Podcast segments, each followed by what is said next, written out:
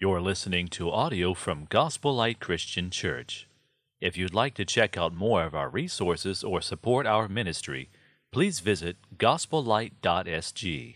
I like to, first of all, wish all mothers here a very blessed Mother's Day. Uh, we love our mothers and we appreciate our mothers uh, amongst many things, but most of all, I think, is the way they sacrifice themselves for the family. I see that every day in my wife's life. Uh, my children may not understand it all the time and may not get it fully, perhaps at this stage of their life, but I see that every day. So I'm really thankful to my wife for all the sacrifice that she has made for our children and for our family. And I think I could speak the same for many of you uh, in your families. And that's what love is all about. Love is about sacrifice. It's not just about a feeling, it's about giving, it's about sacrifice. And maybe that's a good segue to think about what Christianity is all about. Christianity is about love, Christianity is about sacrifice. And the Apostle Paul, the author of the book of Corinthians, is also a man who lives out a life of sacrifice. We last stopped in 1 Corinthians chapter 9 and verse 19. That was what we ended or paused last week, and we continue from here. Paul says, For though I'm free from all, I've made myself a servant to all, that I might win more of them. Paul was not obligated to any man. He did not come under employment of men. He did not need the support of men. He was free from all, but he deliberately, intentionally, willingly made himself a servant to all in the sense that he would not take support from the church, from the people. He would not want to be having anyone doubt his motive for preaching. And therefore, he preached the gospel free of charge. That's what he said. So that there would be no way anyone would confuse the message of the gospel as a message to make himself rich. He did all that. He gave up his rights for support so that he might win more of them. He wanted to save many more people to the gospel of Jesus Christ. In fact, this idea of winning, of gaining people into the kingdom is so predominant that he repeated this over and over again in the first four verses. I made myself a servant to all that I might win more of them. To the Jews, I became as a Jew in order to win Jews. I became as one under the law to win those under the law. I became as one outside the law to win those outside the law. To the weak, I became weak that I might win the weak. So you got to get his repeated emphasis. The reason why I would give up the rights to receive support, I would preach free of charge, is because I've made myself a servant to you. I want to do my very best to reach more of you with the gospel. And so he concludes I am willing to be all things to all people, that by, that by all means I might save some. So that's the heart of Paul. You might say, like a mother, willing to sacrifice himself, his rights, his comforts, his pleasures, his ease, so that he might be able to save more. We look a little bit more closely at what Paul is saying here. To the Jews, I became as a Jew in order to win Jews. But you say Paul is already a Jew. Why does he say that he becomes a Jew? Well, he clarifies it further. To those under the law, I became as one under the law. He's saying, to the Jews who are very fixated, perhaps, very concerned about the laws, the ceremonial laws, the rituals of the Jewish faith or the nation, I also became someone who will obey those rules and rituals and ceremonies. But he's careful to say, though not being myself under the law. Now you say, wow, this Paul uh, speak in riddles, very complicated. Well, he's just saying, I make myself willing to participate in some of the rites and rituals. For example, in the book of Acts, he would uh, perform the Nazarite vow because after that he shaved his he- head or hair. Uh, he would get Timothy to go through circumcision, even though there was no need to. So he says, I would go through these rituals, these rites, even though I know that I am not under the rules and rituals in order to gain a right standing with God. I'm not under the law as a means of salvation. I know I'm saved by the grace of God in Jesus Christ. Nevertheless, to the Jews, I participated in the rites like a Jew. To those who are under the law, I participated in the rites as under the law. Not to get myself saved, but so that I might win those who are under the law. So Paul is saying, I'm becoming in behavior, in the participation of rituals, like the Jews, so that I can reach the Jews. He did not just say this for the Jews, he also said this with regards to the Gentiles. The Gentiles are non Jews, people like you and me in general. So he says, to those who are outside the law, that's a phrase to describe the Gentiles, I became as one outside the law. I'm a Jew by upbringing, by birth, but I'm willing to adapt myself to behave like the Gentiles. But I'm not outside the law of God, but under the law of Christ.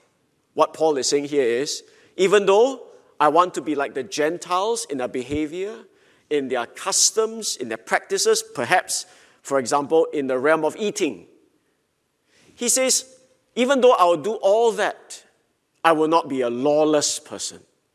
I'm not an antinomian. That's a word that means anti law. I'm not against the law of God. It's not wrong to follow the law of God, but I would be willing to adapt myself to Gentile customs. I still fulfill the law in the sense of living out the life of love. That's the law of Christ so that I might win those outside the law. So he was willing to adapt his behavior, his practice to the Gentiles to reach the Gentiles. He goes on to say, To the weak I became weak that I might win the weak. Now, who are the weak here? You might think of those as uh, people who are social economically impoverished, people who are despised in life. Maybe that's the idea of weak here. But a more appropriate idea of weak, perhaps, would be those whose consciences are weak, because that's the context in 1 Corinthians 8. So Paul says, to those whose conscience is weak, they are very troubled when they see you eat in the idol's temple. Then I become like the weak. I will not act as if I have all knowledge and continue to eat food offered to idols, even though I know it's nothing, but I'll become like the weak so that I will not stumble the weak, so that I might reach the weak, so that there will be no barrier, there will be no cause for them to be falling into sin as a result of my behavior. So Paul says, This is my philosophy. I've become all things to all people, that by all means I might save some. When I got saved at 18 years old, I desired to read more about the Christian faith, and I understood that not only should I read the Bible, I should also read about some stories of faith in maybe more modern times, read some biographies.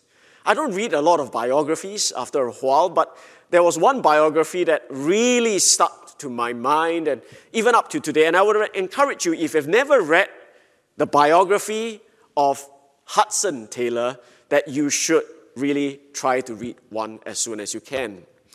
Um, this is a picture of Hudson Taylor, very interesting picture, an Angmo, if you may put it that way, a Caucasian man who will dress up as a Chinaman because God laid a burden upon his heart to call him to preach the gospel in China. I would say in modern missions history, his ministry is perhaps one of the most, if not the most influential in bringing the gospel to the Chinese people. It's called the China Inland Missions. Uh, you, and Hudson Taylor was an amazing example of all things to all men. Well, you could see from the dress code, he adapted the Chinese way of dressing. He would shave his hair. You know, the front part must be shaven. Huh? For those who are losing hair, this is a good excuse. Uh, you don't look so weird. But he shaved his front part of the hair, kept the ponytail, uh, dressed in Chinese attire. Uh, he would learn the Chinese language, and he would suffer a lot of inconveniences. But he was clear that in order to reach the people in China, he could not go in as a typical Englishman, but he had to be all things to all men. He had rights to dress as an Englishman. He has rights to eat Caucasian food. He had rights to keep speaking English, but he gave up all those rights so that, like Paul, he could be a servant to all, that by all means he might save some.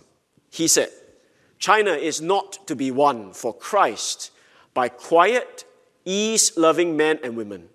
The stamp of men and women we need is such as will put Jesus, China, and souls first and foremost in everything and at every time. Even life itself must be secondary.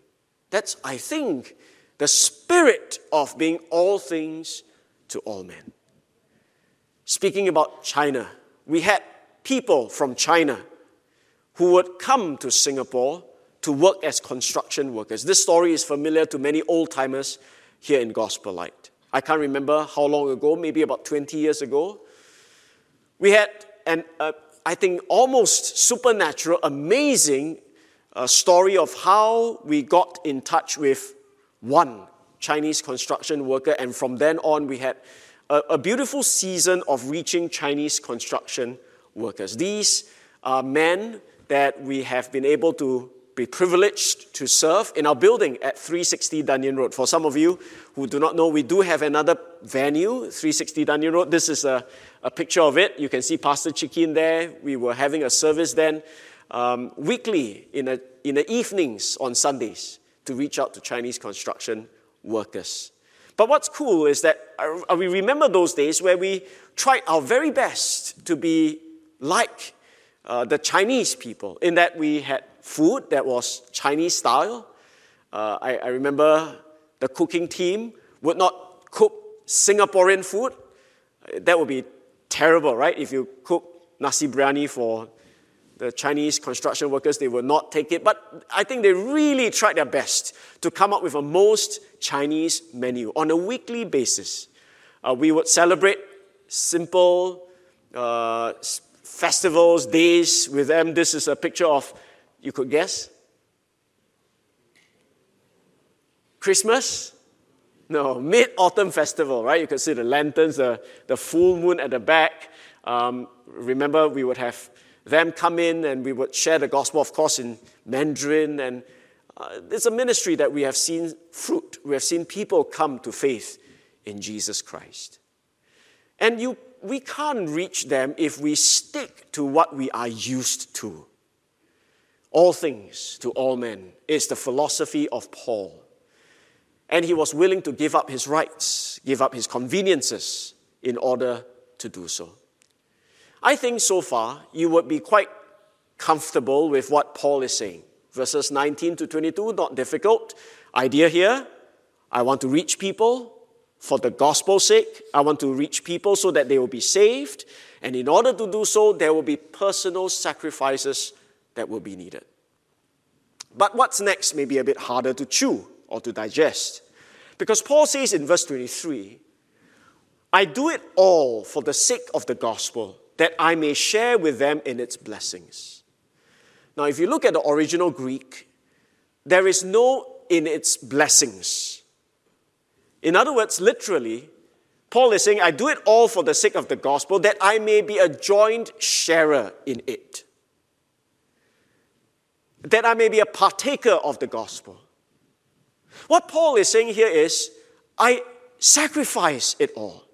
I, I sacrifice my rights. I become a servant to all so that I can be a part or I can be a joint sharer in the gospel.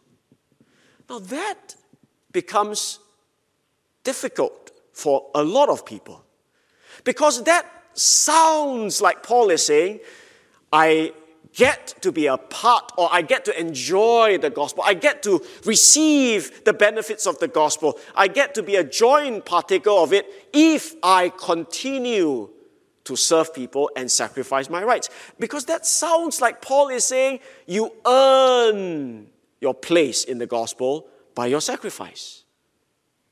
It sounds like Paul is teaching salvation by works. It sounds like Paul is saying he deserved heaven because he was willing to sacrifice it all here. And I can understand why it would be difficult for people to accept this, but follow me if you can.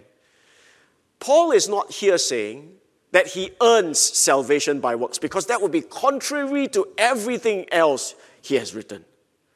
But Paul is saying that the mark, that the genuine mark of those who are really part of the gospel is that they are willing to sacrifice and they will sacrifice. Remember, we started this whole exploration of food offered to idols in chapter 8. And right at the beginning, Paul says, But if anyone loves God, he's known by God. Paul is prefacing the whole discussion of this subject by saying that the mark of the child of God is that he loves. That's the distinctiveness of the Christian life, not the fact that you can spew theology, not the fact that you can quote a lot of doctrines, but the fact that you are a man who loves, and we understand love is about sacrifice. So Paul is saying here, I do it all for the sake of the gospel, that I may share in the gospel, not that he earns salvation, but he evidences salvation. Not that sacrifice is the means to salvation, but it's the manifestation of salvation. Not that he deserves salvation, but he is differentiated in salvation by his love.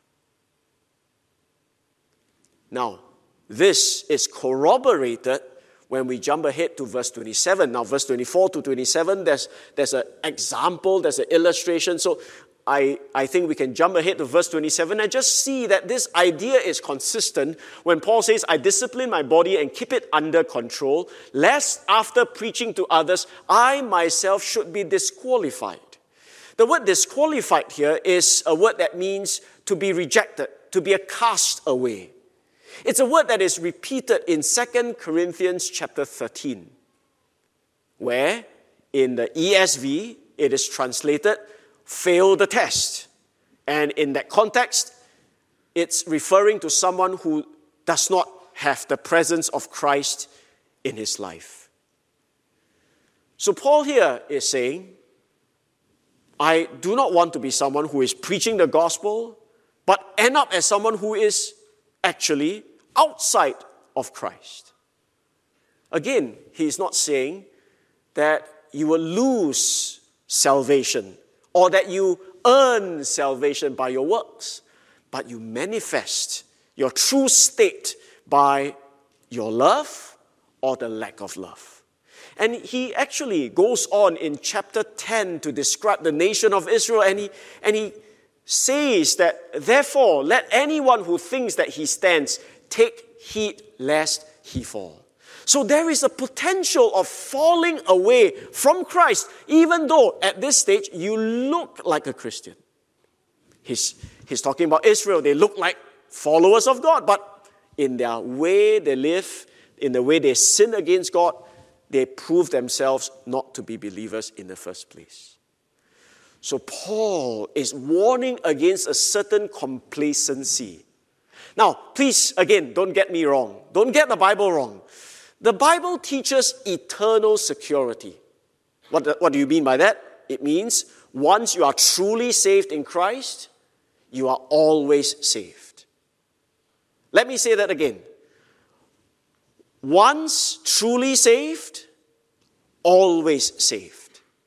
However, the question is how do you know if you are truly saved? Because on the day of salvation, God did not send a rubber stamp to chop your head and say, Christian. Well, if that was to take place, then we won't have this concern about our fruit and so on. But because God never did that, He's telling us that the evidence, the proof of a man's true salvation is not what he says, how he raised his hands, but the way he lives his life. Is that the fruit of love? So, Paul says, You've got to be vigilant. You cannot be complacent about this. You cannot assume that, oh, because I said I believe in Jesus, I can live any way I want. Paul says, no, no, no, no, no, no. I will not be complacent. I will be diligent. I'll put every effort to make sure that I am not disqualified. So, we come back to this. Paul says, Why would I sacrifice? Why would I give, my, give up my rights? I have rights. I have knowledge. You guys are saying you have rights, you have knowledge. But I would choose to give up my rights, to be a servant to all. Why? So that more souls can be saved, so that none will be stumbled because of me. And also because I give up my rights so that I may endure and work out my salvation in a, in a long way, in an enduring way, so that I do not prove myself to be a hypocrite, a sham, but that I am a true follower of Jesus Christ. Now, maybe the following illustration may help you. And this illustration is given by Paul. Paul now shifts to an athletic sports illustration. I know that because he uses the word run, athlete, run, box. There is no question in the minds of commentators that Paul is referring to a certain sports event in Corinth. It's called the Isthmian Games, based on the word isthmus. Corinth, there is a isthmus there. And so that games is called the Isthmian Games. Uh, it's rather appropriate because uh, we are going to have what games soon? SEA Games. SEA Games take place once in two years, and the Isthmian Games takes place also once in two years. Uh, this is secondary to the Olympics. Olympics is the ultimate games. This is second, second to it. But Paul is probably referring to the Isthmian Games, where there are many events, uh, some of which is running. I mean, that has been a time honored sport, and also wrestling, boxing. And so when he talks about run, box, athlete, he's talking about something familiar, something known to the Corinthians. And he's saying that the Christian life is like an athlete's life. What do you mean by that? Well, a Christian life is like a competitive athlete's life in that you must exercise self control. There must be self restraint. An athlete is successful not just because he can run very fast during the 100 meter race. No one is born to run 9.76 seconds. You've got to train very hard in order to run 100 meters in 9, is it 9.76 the world record or 9.64? 9.87. Anyhow, say on. I can't remember now, but I think it's 9.64 if I'm not wrong. None of us can be born into this world and immediately run 9.64. You, you've got to train real hard and you've got to exercise self control. You've got to be controlled for many years before the 9.64 seconds event, isn't it? We think about the greatest Olympian of all time, Michael Phelps. 23 gold medals in the Olympics, 28 medals overall, not to count the many other accolades he has won in life. How does Michael Phelps become Michael Phelps, the swimmer? just dive into the water and swim? Oh no, there are plenty of, what's the word you would use? Training. What other words would you use? Sacrifice. He said this a lot of it is the work you do every day and the sacrifices that you make. I think that's a really big word, a big key word. Growing up in high school, I wasn't hanging out with my friends every day or on the weekends. Doing normal high school things was something I was willing to give up. Well, if you have read about his life, he would eat 12,000 calorie diets every day. You know how much you need every day for yourself, normal people? I think about 2,000, right? Of course, most of us eat more than that, but uh, 2,000 is all that you need, but he eats 12,000 calories worth, six times your amount. I don't think it's that enjoyable. He eats it because he has to. He needs all that energy to fuel his exercise every day. He swims every day. If I'm not wrong, he swims every day, literally. Christmas, New Year, he had to swim. There's no break for his training. Um, he has to have, I think, eight to nine hours sleep enforced. He can't do less than that if he's to perform at his peak. And there are countless hours he had to spend in the gym and in a pool. Well, these 23 gold medals are not going to be his if he's not willing to put in the work, if he's not willing to put in the, ex, the, the uh, sacrifice. If you want to be the best, you have to do things others aren't willing to do. So Paul says this attitude of doing your best in sacrifice, in self control, is something you can observe in the athletes in the Isthmian Games. But that's the same attitude and spirit for the Christian. The Christian man or woman is not someone who says, I want comforts and ease, I want everything done my way. The mark of the Christian is that he lives like an Olympian.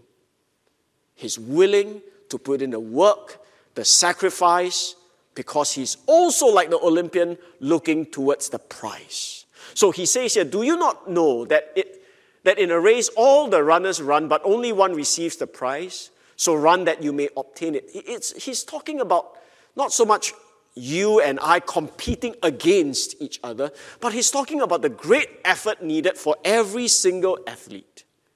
And so he's saying that there is great effort needed for every single Christian.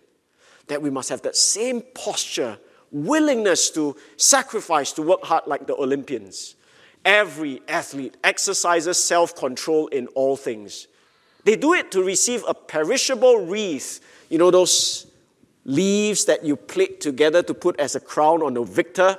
He says, But we all look for that wreath, that glorious crown of life, that hope of eternal life that is to come.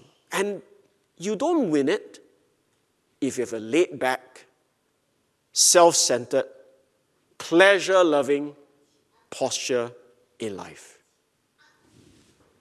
so I do not run aimlessly. I do not box as one beating the air. So he says, I keep my eye on the prize. I'm very focused. I do not lose sight of what I'm living for. Like an athlete, I do not anyhow run. I do not anyhow box. I'm very clear why I run, who I box against.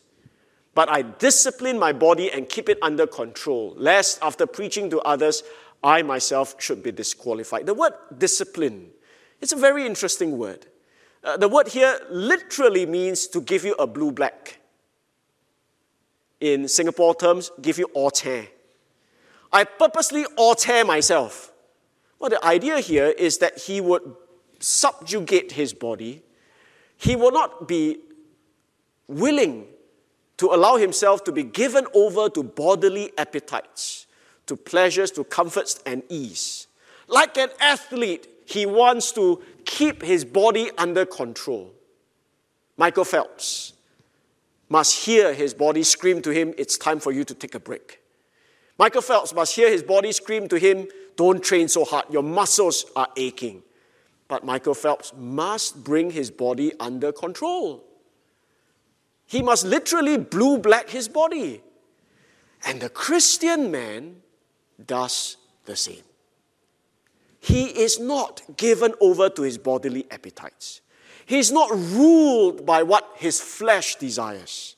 But there's a certain discipline, there's a certain self restraint, there's a certain sacrifice, there's a certain giving up of rights because his eye is on the prize. He knows that the true follower of Jesus Christ is not someone given to over to these pleasures and lusts, but someone who presses on towards the high calling of Jesus.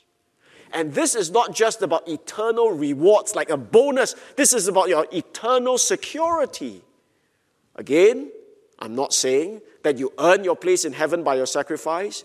I'm not saying that you deserve heaven by your sacrifice. But I'm saying that if you're not someone who demonstrates this in your life, perhaps you were never born again. Because someone who is saved is someone who is given a new heart, and it will be a heart that is willing to love and give up for others.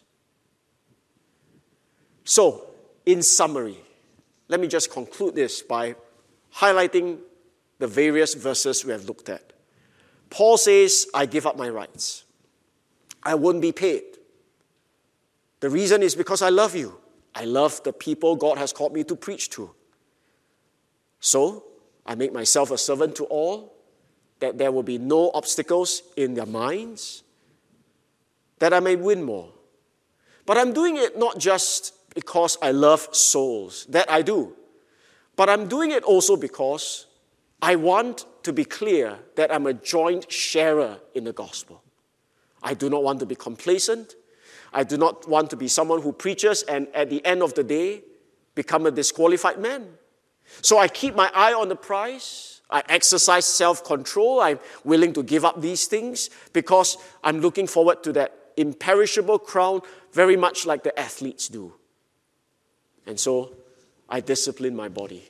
I will not be given over to my bodily appetites. It's probably easier to sleep. It's probably easier to be at ease. It's probably easier to live a comfortable life, but I refuse to, lest I become a castaway. The last question I want to explore with you is why? Why talk about this in 1 Corinthians chapter 9? For those who are new, it might be a bit weird, but for those who have been with us for the past two, three weeks, you would understand that this happens in the context of food or eating food offered to idols. There were people in the church who felt that eating food offered to the idols is nothing, and therefore, because they know it is nothing, they freely go to the idol's temple and eat these foods. But Paul says, not everyone thinks like you. There are other people who, when they see you eat food offered to idols in idols' temples, they will be tempted to eat like you do, but because their conscience is weak, their convictions are not really integ- integrated in their hearts, they may eat of it and then be drawn or be tempted to be drawn back to idolatry. And in that way, they fall. So Paul is saying, guys, you have knowledge, but don't act like that act in love, sacrifice your rights to eat food offered to idols for the sake of others. So the Corinthians have this problem. They say we, have, we possess knowledge, we have the right, but this kind of thinking is arrogant, is puffed up, because all it leads to is the stumbling of the faith of others. Paul, on the other hand, is saying, I know my rights. I have a right to receive support from you, but I waive my rights. I will give it all up. I will be a humble slave to people. My goal is so that I can win more to Christ. This is the sharp contrast between selfish pride and humble love. And Paul says, I give up my rights so that souls are saved, not stumbled so that my salvation is sure and not uncertain. So, this really will culminate. We start at chapter 8, but I did tell you right from the beginning that it will really go all the way to chapter 14, where Paul says, You've got to pursue love. As a Christian, this is not a bonus. I'm not this is not a passage for special Christians, super on the ball Christians, pastors, elders, deacons. This is something for every single follower of Jesus Christ. Pursue love because the souls of others are at stake and your own salvation is at stake. Now, I, I do understand our church a bit and I do understand that, that there will be some kind of uncertainty and resistance as to Pastor, are you sure that we are to keep loving in order to be sure we are in the faith? I thought it is just believe in Jesus and you'll be saved. I say to you, yes. If you repent of your sin and believe in the Lord Jesus Christ, you are saved. But how do you know if you have truly repented and if you truly believe? Because a lot of people say they believe without really understanding what they are supposed to believe. So there must be that necessary outworking of your faith. There must be that evidence of salvation. There must be the fruit.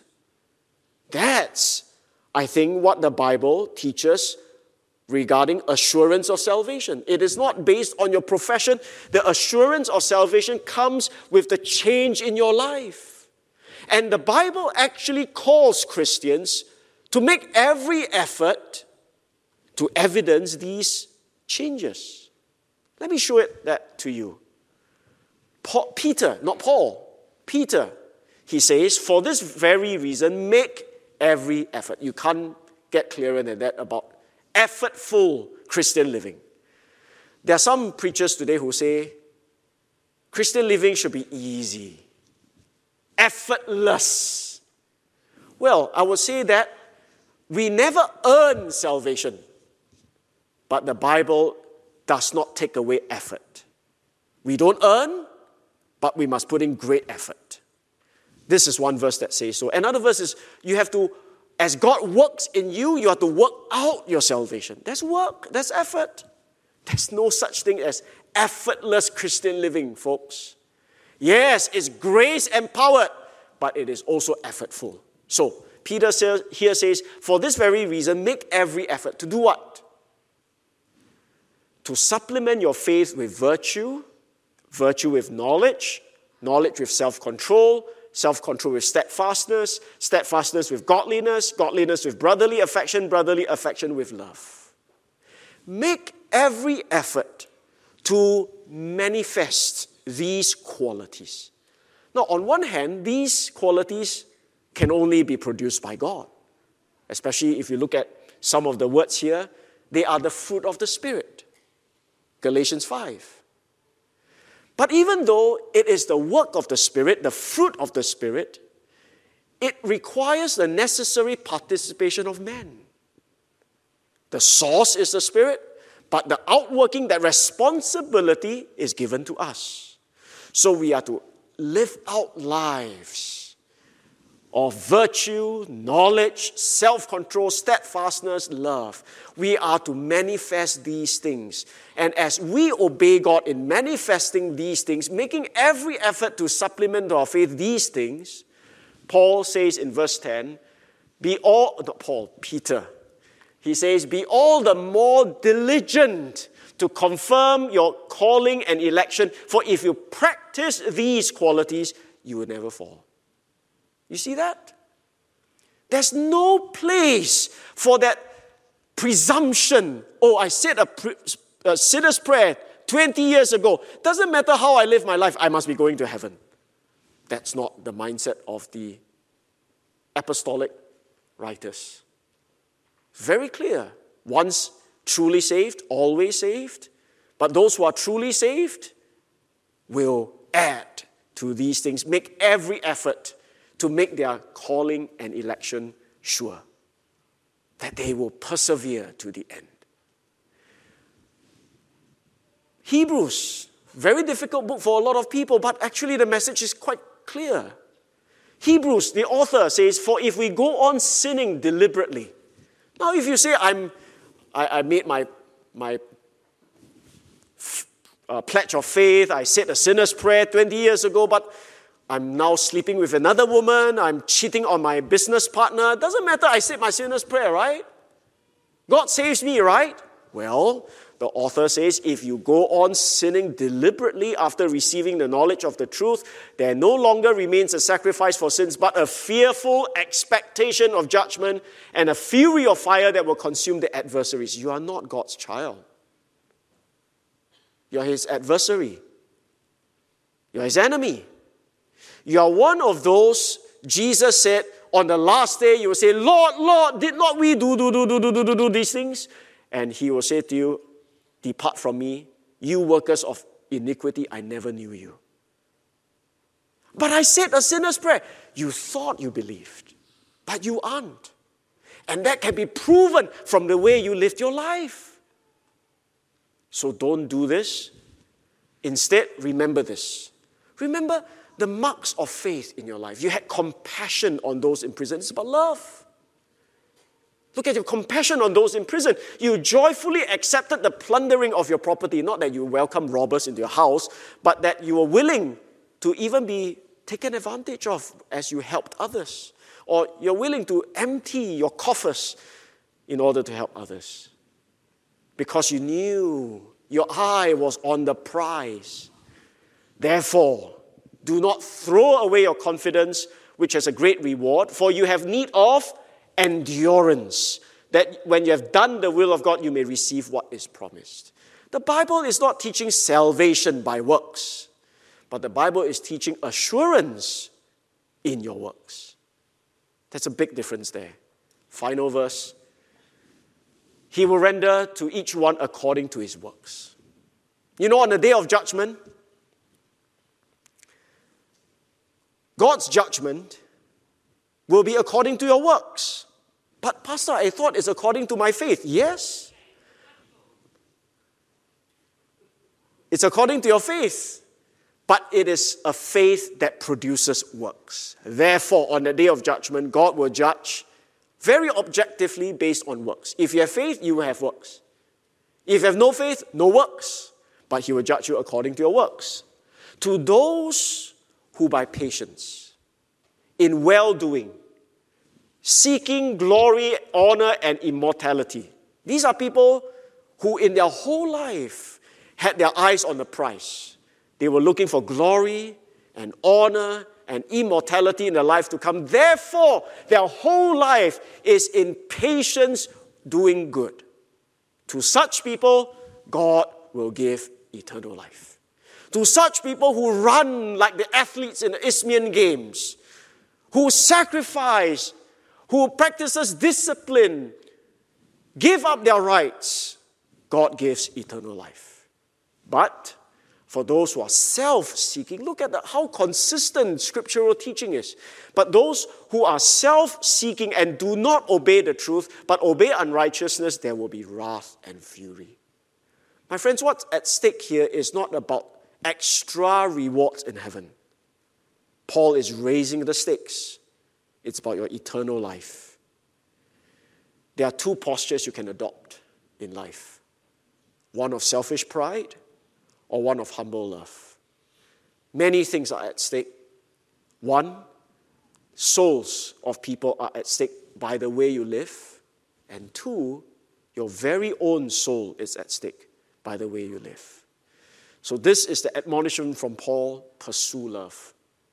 We'll learn more of that but I want to tell you the word pursue here is to persecute, is to chase after, is to really hunt after love. Yes, love is the fruit of the Spirit. But let us, on our part, by His enabling, chase love, desire love. As we gather as a church, let us live out lives of love, always hunting for opportunities to love and serve one another. Because in so doing, you help others to Christ, and in so doing, you endure to the day He gives you eternal life. I know it's technical, complicated to some degree, but if you are lost, I hope you will go back, check out the YouTube again, and make these things sure. I don't think there's a more important message than something like this. Let's bow for a word of prayer together.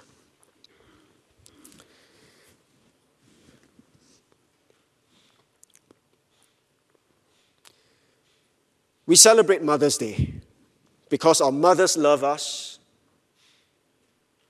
love our children, and they sacrifice. The Apostle Paul sacrificed. And that is the mark of the Christian man. He will sacrifice.